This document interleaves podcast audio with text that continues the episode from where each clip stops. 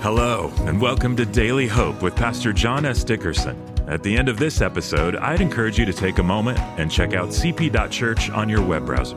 Connection Point is a church that is fully online, and we've created digital tools specifically to help you follow Jesus every day from anywhere in the world. Well, I pray this short devotional inspires and challenges you to take the next step in your faith journey. Now, let's hear from Pastor John.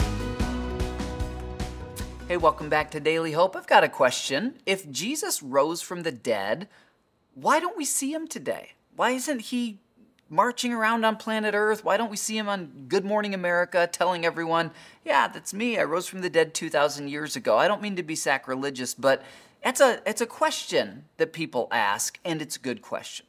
Well, part of the answer to this you'll find if you'll read the Gospel of John for yourself and the book of Acts, which is the next book of the Bible, uh, Jesus prepares his disciples by saying, After I die and rise from the dead, I'm going to go to heaven to prepare a place for you.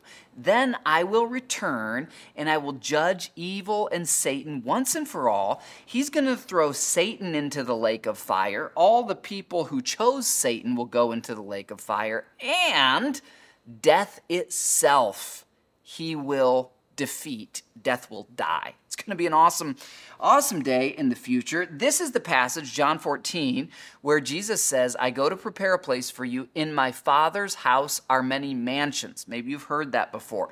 And there's another common saying, I think it's true. Uh, if God spent six days creating this world, can you imagine what the next world is going to look like? Heaven's not just going to be an ambiguous white orb of endless space. It's a new heaven and a new earth. There will be waterfalls that are more magnificent than on this earth, mountains that are more magnificent. And there's going to be beauty and wonder and colors and tastes um, that we can't even comprehend in this world. How do you get to that world that Jesus made possible? Well, in John 14, verse 6, while he's describing it, Jesus says this He says, I am the way, the truth, and the life. No one can come to the Father except through me. John 14, verse 6. So you need to know this. While God's heart is that everyone would be saved, that is, He desires that everyone would choose to believe in Jesus and be saved.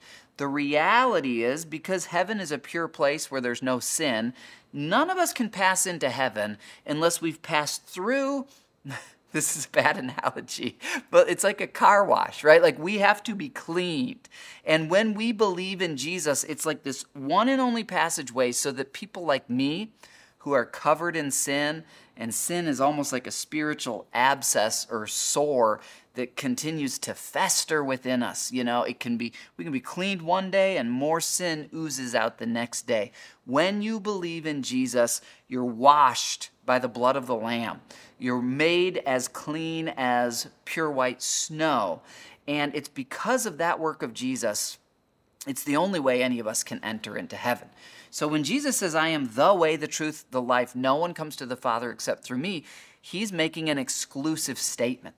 In other words, all religions don't lead to the same end. There's only one religion, it's more than that, it's a relationship with God, but there's only one belief system that leads to true eternal life. So let's make sure the people we love and know know about Jesus and know that while there's only one passageway to heaven and it's exclusive, it's open to everyone.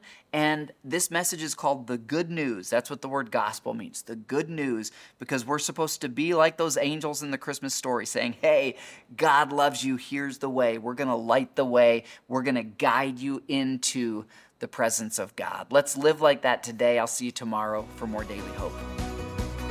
If today's devotional inspired you or helped you in any way, I would invite you to keep following Jesus with us every day. Visit cp.church to learn how to gather with us online or in person for our weekend services.